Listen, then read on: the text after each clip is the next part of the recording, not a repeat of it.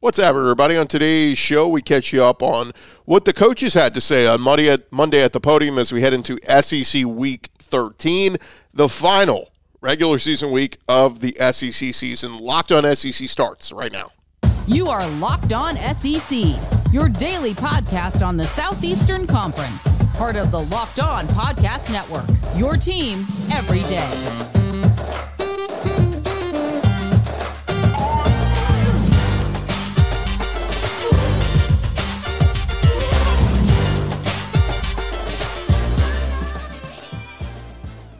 And what's happening, everybody? Welcome into Locked On SEC. It's great to have you guys along. Today's episode is brought to you by Prize Picks. Uh, go to prizepicks.com slash locked on college. Use our code locked on college for a first deposit match up to $100 daily fantasy sports made easy over at prizepicks.com slash locked on college. I'm Chris Gordy. Thanks for making Locked On SEC your first listen every day. Shout out to our everydayers. We're free and available wherever you get your podcasts and on YouTube, part of the Locked On Podcast Network, covering your team every day. We got plenty to jump into, so let's dive headfirst into it. Let's go around the conference. Boots out to the right. Takes the handoff around the conference. And we start over at Auburn as Hugh Freeze and Auburn faced an embarrassing loss to New Mexico State on Saturday, where they paid New Mexico State well over a million dollars to come in and beat them 31 to 10. Hugh Freeze talking with the media on Monday and calling it what it was an embarrassment. Hugh Freeze saying about as disappointed as I've ever been in coaching in Saturday's game. It was an embarrassment, and it just can't happen. Starts with me. I got to get our coaches and players ready to play. We obviously missed the mark tremendously. It's frustrating, sickening to watch, t- ticked off. I hope they're ticked off.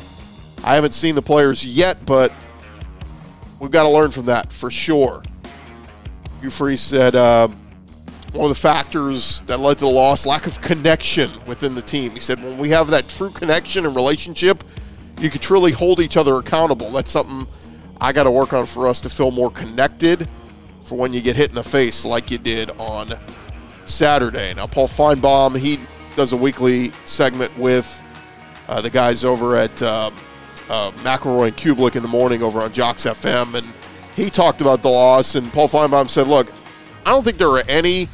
And I say this based on what I've seen overall from Hugh Freeze this, this year, especially off the field, but um, he said he doesn't think the loss matters as much as it seems for a lot of folks. You know, basically saying a lot of people may be overreacting a little bit to this one.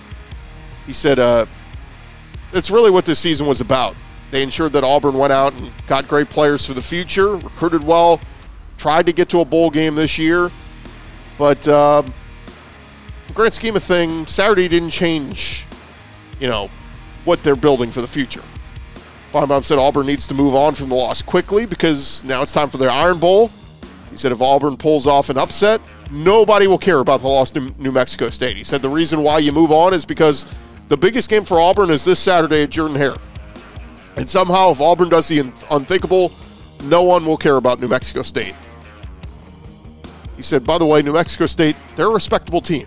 It's not just some directional school that you picked up out of the sky. This is a really good team that they lost to. So, look, inexcusable, embarrassing, as Hugh Freeze said, but again, um, at the end of the day, pretty good New Mexico State team, but you can't lose by 21 at home. You just can't. All right, other news and notes as we continue on with the Iron Bowl and the Alabama side of things. It is Iron Bowl week on Saturday. Alabama will travel to Auburn for a renewal of the state and possibly the nation's fiercest rivalry. Alabama can keep its college football playoff hopes alive with a victory before they head to the SEC title game against Georgia. Nick Saban talking with the media Monday said the Iron Bowl is one of college football's great rivalries. Says it's a great opportunity to be able to play in it. Says it's going to be a tough physical game every time. He said people talk about all the crazy stuff that happens in this game. Saban said, but since I've been here, the team that should have won the game won the game based on who played the best. Uh, Saban went on to praise Hugh Freeze's first year in charge at Auburn, said that uh, Auburn's offense is difficult to prepare for. He was asked about the loss to New Mexico State, and uh, he said, Look, I can't answer whether that's going to galvanize Auburn and make them even more dangerous this week, but he noted that sometimes losses can make everyone pay attention more. Lastly, Saban said he's never thought past the week's opponent during his time in college football. He said that's something that happens in the pro game a lot, but um, you know, not going to be a lot of carryover from Auburn worrying about the loss to New Mexico State this weekend against Alabama. Alabama's going to get their best shot. Meanwhile, offensive lineman uh, Tyler Booker, he does a weekly appearance on Next Round Live on Monday. He talked about uh, facing uh, Auburn at Jordan-Hare Stadium. He said, "quote I've been dreaming of playing there ever since I played college football video games. Every time I played at Auburn, the Eagle would fly through the stadium, so I'm just excited to see that." And ask Tyler Booker what video game he's playing. Is that the old NCAA game? We're hoping you know that new one's going to come out the next year or so. But uh, nonetheless, Tyler Booker said, uh, "I'll be poking my head out, trying to see the uh, the War Eagle fly around." Uh, but Booker's been part of that offensive line that has gotten so much better as the season has gone along, protecting uh, Jalen Milroe and run blocking very well. So we'll see what the uh, Auburn defense can do this weekend against that Alabama offensive front.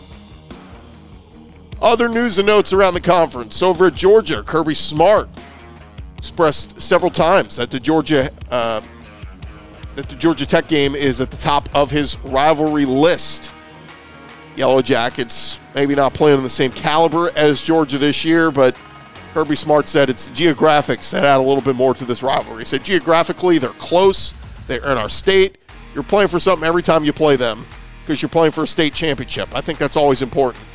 Georgia Tech does a uh, good job. It's the next opponent, and it is nicknamed Clean Old Fashioned Hate for a reason. These two teams do not like each other.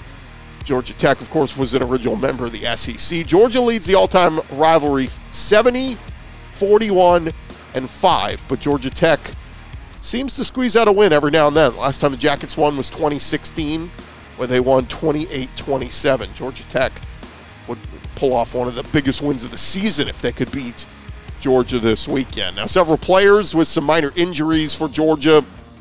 Kirby Smart updating us on Monday. Uh, Ladd McConkey missed Saturday's game against Tennessee after an injury he suffered in the Ole Miss game. Kirby Smart said it's an ankle injury, but not too serious. He said the uh, the tweaked ankle got tweaked in the game here at home.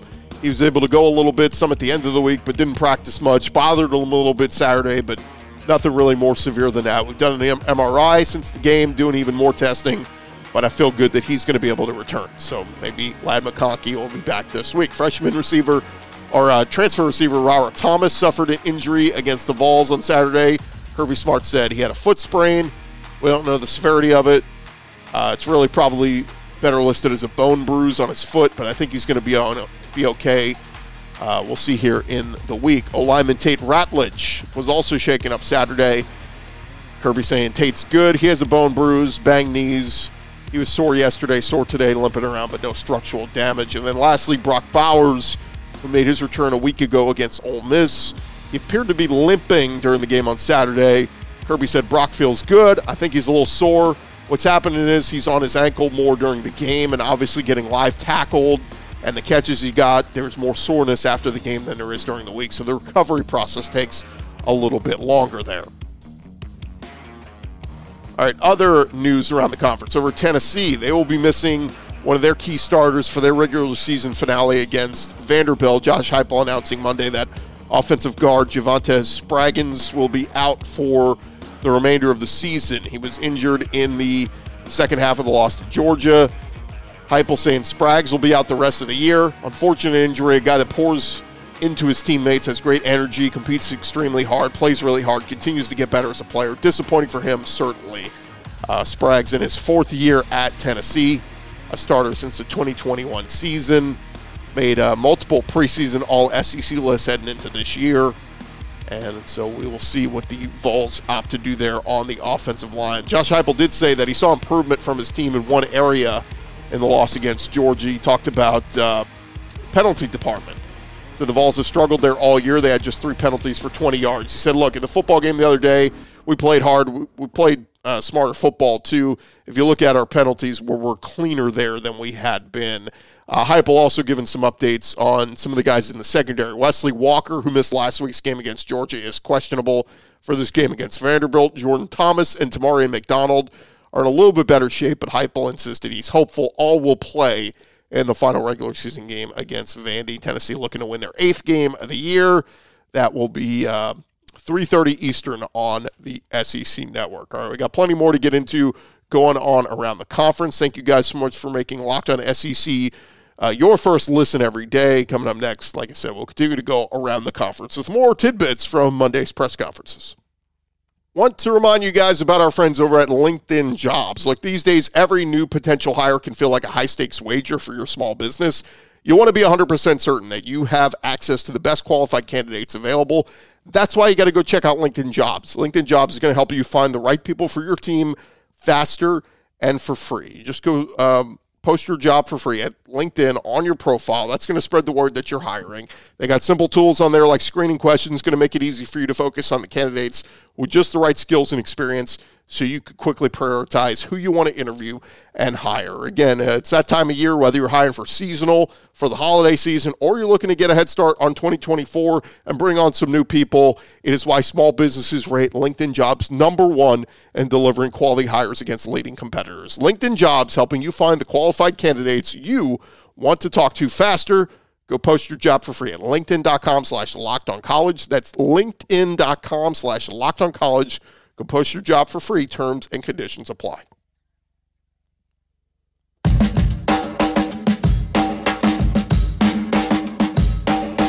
Going along here, locked on SEC. Thank you guys for making us your first listen every day. Shout out to our everydayers. Tomorrow on the show, we will uh, continue to get you guys ready for SEC Week 12. Crazy to think we're already here at the end of the regular season, but our buddy Chris Marlar will join us. We'll be talking all about the latest, uh, of course, college football playoff rankings and much, much more. So we got plenty to discuss, and we got some games this week. We got Ole Miss and the Egg Bowl happening this Thursday. We got Mizzou and uh, Arkansas on uh, Friday. So we got a ton of stuff to get into. So let's dive right back into it as we continue going around the conference. And our next stop, we head out to Ole Miss as Lane Kiffin talking with the media on Monday about the Egg Bowl particularly about the Egg Bowl trophy. He said, Look, I think like some things, you have a different view of it when you lose it. Kind of saying, you don't know what you got till it's gone. He said, We had the trophy here for a couple of years, then we lost it. So, hoping that makes the players want it back even more. Kiffin going on to say, nationally, people understand this in state rivalry and the hatred in it. There have been some crazy events in this game over the last few years, very passionate yeah, I'll say when you have a receiver faking like he's peeing on a fire hydrant. Uh, Lane Kiffin also saying on uh, game planning last week for the Mississippi State game, he said, We just got ahead by taking time during last week to look at things as offense and defense and special teams to get ahead. So maybe that explains why Ole Miss was only up on UL Monroe 7 to 3 at halftime this past week. They were spending more time looking ahead at Mississippi State. Uh, Lane Kiffin talking about quarterback Will Rogers, who returned this past week for the first time in several weeks. He said, we know the player he is and how he has pulled out games before, thrown for huge numbers in games like South Carolina this year, for example. Him getting back and getting a game under his belt last week probably going to help him. We're going to be playing a really good quarterback in Will Rogers. This will be the 120th overall meeting between Ole Miss and Mississippi State. Ole Miss holds a 64, 47, and 6 edge in the series. The battle for the Golden Egg uh, under that banner. This is the 96th edition of the rivalry, with uh, Ole Miss being 58, 30, and 5 since 1927. Our other news around the conference over at Arkansas. We know the news that Sam Pittman is coming back for another season. Paul Finebaum talking about it yesterday, and um, Hunter Yurachek putting out a statement on Sunday saying that uh, Sam Pittman will be back for 2024. Paul Finebaum saying he believes Hunter Yurachek made the right call by committing to Pittman, citing Arkansas' strong foundation under, under Pittman despite a few rocky seasons. He said, quote, I think Hunter Yurachek made the right call. I think Arkansas has a foundation. I'm not impressed with what I've seen from Sam Pittman the last two years, and that comes uh, from someone who genuinely likes him and admires him and respects him. But it's pretty obvious Sam Pittman better win next year, or he'll be gone. And I think that's self-explanatory. It's one of the toughest calls Sam Pittman and Arkansas four and seven this year. Could finish the season on a high note if they pick up a fifth win against Missouri. Now, Hunter Yurachek released that statement in support for Sam Pittman. Sam Pittman, talking with the media on Monday, said, Look, there's a lot of emotion in the room. Hunter wanted to address the team right before we finished with uh, the conversation after the win over FIU. It was really cool because of the kids. They went off. I don't ever want to get in that situation, but it was a special moment to be a part of. It was really cool. And I'll say this I think when you sign up for the SEC, you have to win. Whether it's here, Texas A&M, Mississippi State, Alabama, wherever you are, you got to win. And if you don't, there's opportunities for you to be unemployed. That's just how it is, and that's what we sign up for. I like the Sam Pittman's quote there. Uh, there's opportunities for you to be unemployed if you don't win in the SEC. But Sam Pittman looked to the future. He said, I look at this as an opportunity to change our team, keep the ones that are good players for us and good kids, and change our team and give us the opportunity to do that. Uh, some good news for Arkansas on Monday as well. I picked up a commitment from former four star prospect, Michigan State offensive lineman Keyshawn Blackstock. Uh, never played at Michigan State after committing there last December. He was the nation's number one JUCO interior offensive lineman when he originally committed there. Uh, schools like Penn State, Texas Tech, NC State were all after him. Uh, and he entered the portal in October after Mel Tucker was fired, and now he is heading down to Fayetteville. Six foot five, 315 pounds. Like we said, was uh, considered to be the number seven overall JUCO prospect in the country, coming out of Georgia. And uh, this comes just over a week following a recruiting visit to Fayetteville. He will have two seasons of college eligibility remaining. So that's been one of the weak points for Arkansas this year. So some big time help there in Keyshawn Blackstock coming into Arkansas. Some other news going on around the conference over at Florida. Billy Napier touching a uh, facing a tough situation facing Florida State this Saturday. Florida and the Gators five and six heading into this game. And uh, Paul Finebaum was asked about Billy Napier and where he stands. He says, "Look, Billy Napier's a tough call. Said I like a lot of things about the program, but the next week is going to be critical to watch what happens off the field as well as what happens on the field on Saturday night."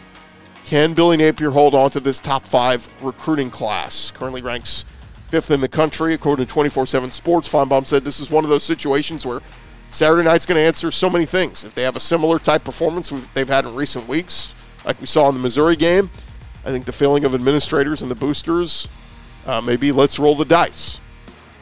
So it will be uh, interesting to see what uh, happens there. Of course, with a win, Florida can become bowl eligible. One other note from the Florida Gators Ricky Pearsall looking to become Florida's first 1,000 yard receiver in over 20 years. Uh, he will need 52 yards to do so. Those will come from quarterback Max Brown, as uh, Graham Mertz has been ruled out the rest of the year. Max Brown's a redshirt freshman, will make his first start of his career against an undefeated Florida State team coming up this weekend. Pearsall, talking with the media on Monday, reminded uh, Max Brown that if he isn't sure where to go with the ball, look for him. Brown was four for five passing for 56 yards coming in for Mertz in uh, the Missouri game. Also had a nice run as well.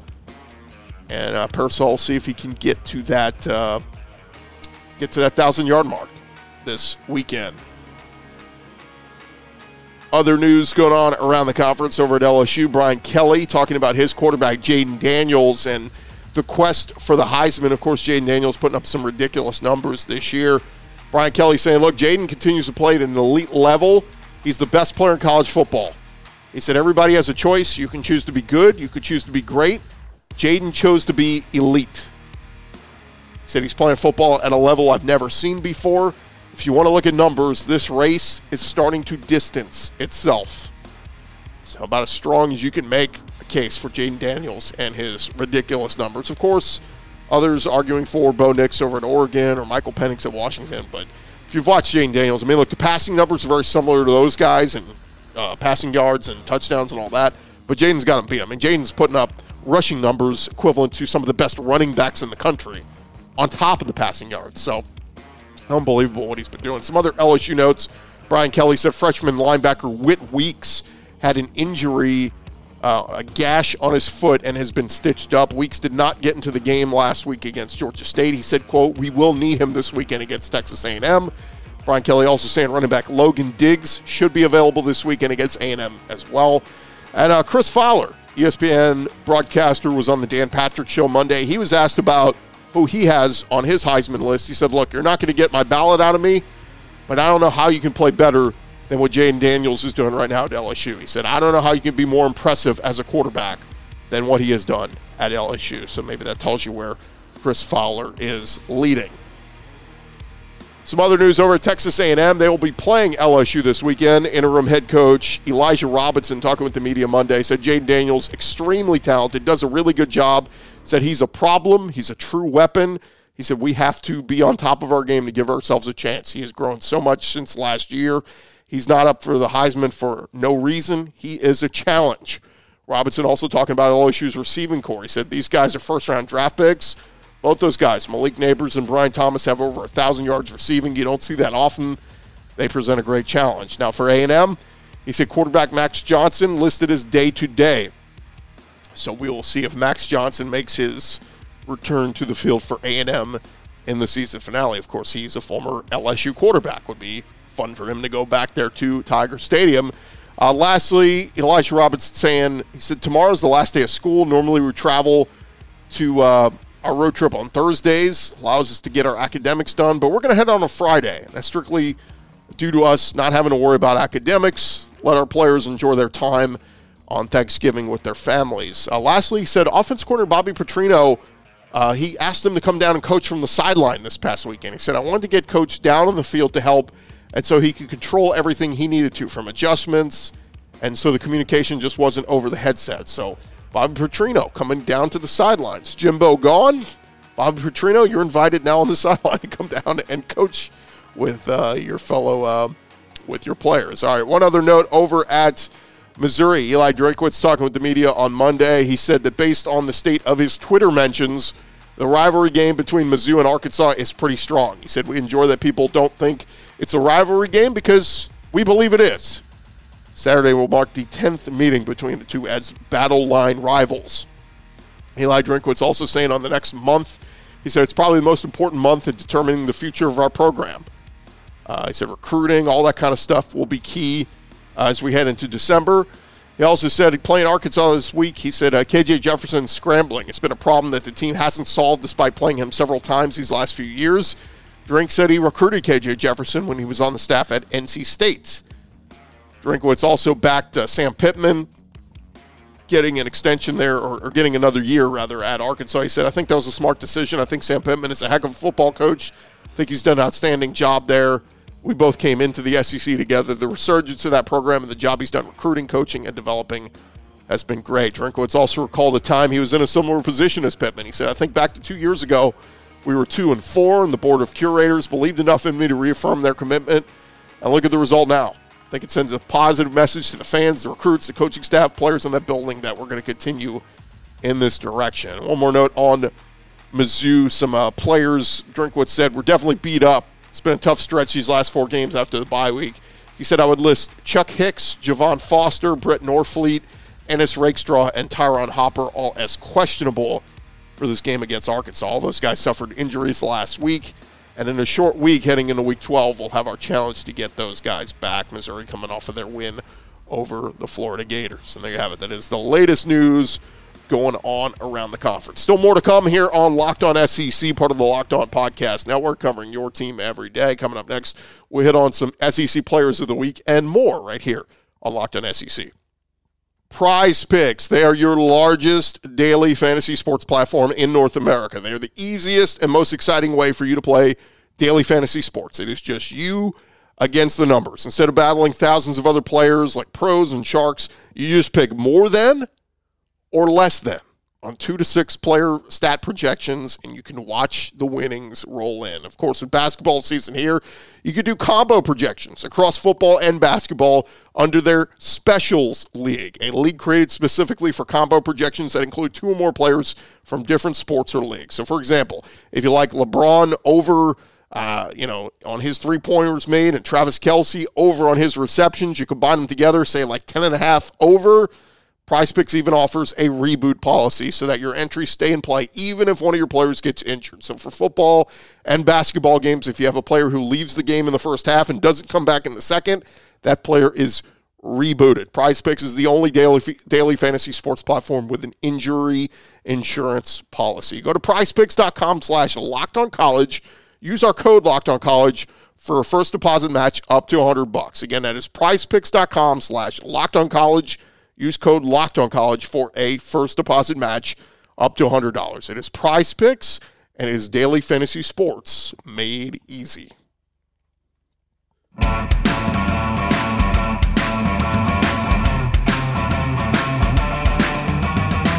All right, final segment here on Locked On SEC. We got more stuff we got to get to before we call it a show as the uh, SEC has announced their SEC Week 12 Players of the Week. So let's dive into that if we will. Offensive Players of the Week, with a couple co players in some of these categories. So let's dive into it. Uh, first Offensive Player of the Week was Jayden Daniels at LSU, tied the LSU record for touchdowns responsible for in a game with eight six passing, two rushing in their win over Georgia State. Uh, tied the mark previously set by Joe Burrow. Jayden Daniels had more touchdown passes than incompletions as he was 25 for 30 passing, had a second consecutive game of 500 or more yards of total offense, his third this season, and uh, counted for six plays of 20 or more yards, including touchdown passes of 27, 40, and 70 yards. Unbelievable what he's been doing. Uh, another winner of the weekend was Mizzou quarterback Brady Cook. He finished his game against Florida going 20 of 34, 331 yards, two touchdowns, one passing, one rushing, and set up the uh, go ahead score for Mizzou. Led him right down the field, including completing a fourth down pass to set up the game winning field goal. And Brady Cook became the fifth Mizzou signal caller to throw for 3,000 or more yards in a season surpassed 6,000 career yards passing, 7,000 yards of career total offense. He needs just 94 rushing yards to become the third Mizzou quarterback to amass 6,000 yards passing and 1,000 yards rushing in a career. Your uh, defensive players of the week start over at Mississippi State. Linebacker Nathaniel Bookie Watson setting a career high with 21 tackles while adding a sack one and a half tackles for a loss, and a forced fumble. His 21 tackles are the most in a single game by an SEC defender since 2017, and the most by a Bulldog in a single game since 2000. His 21 tackles tied for fourth most by an FBS player in a single game this year, and he is one of just five FBS players to have 20 or more tackles in a single game this season. Also make, making the list, Alpha Al-Fahim uh, Walcott over at uh, Arkansas, he finished with five tackles and two interceptions, including a pick six as Arkansas beat FIU 44 to 20. Walcott became the first Arkansas defender since Chris Houston at Mississippi State in 2006 to intercept two passes and return one for a touchdown in a game. Over at South Carolina, their edge, Jordan Strachan, uh, received SEC honors with Defensive Lineman of the Week. He had two sacks and their win over Kentucky. And uh, over at Missouri, their kicker Harrison Mevis got recognition for his game-winning field goal, named uh, Special Teams Player of the Week.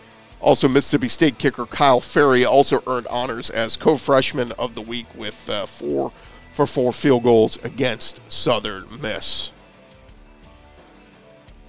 And a few other uh, tidbits here as we uh, as we start to wrap up here on Locked On SEC. The uh, bowl season, APR pecking order.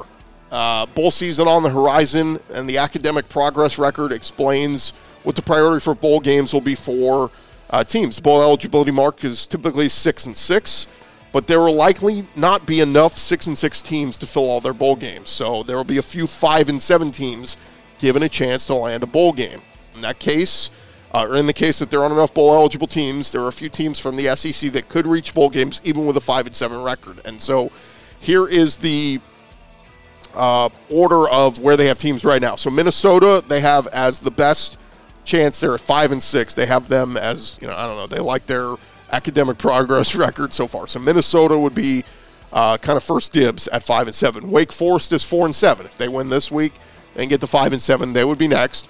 Rice is five and six. Uh, of course, if they win six and six, they're in. But if Rice loses uh, and they go, five and seven, they would be next in order of priority.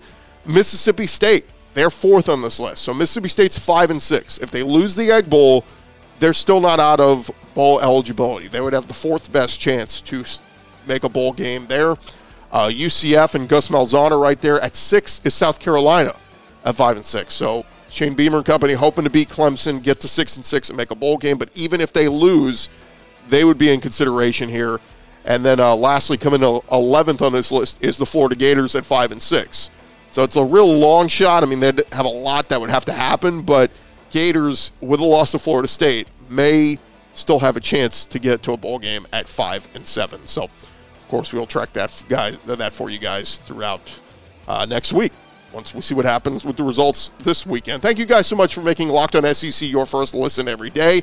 Shout out to our everydayers. Keep coming back, checking in with us each and every day. Tomorrow on the show, we'll have our buddy Chris Marlar with us, reacting to the latest college football playoff rankings.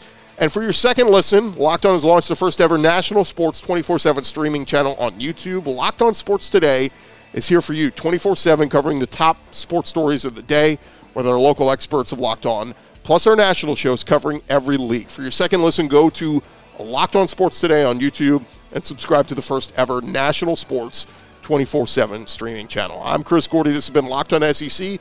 We'll talk to you guys tomorrow.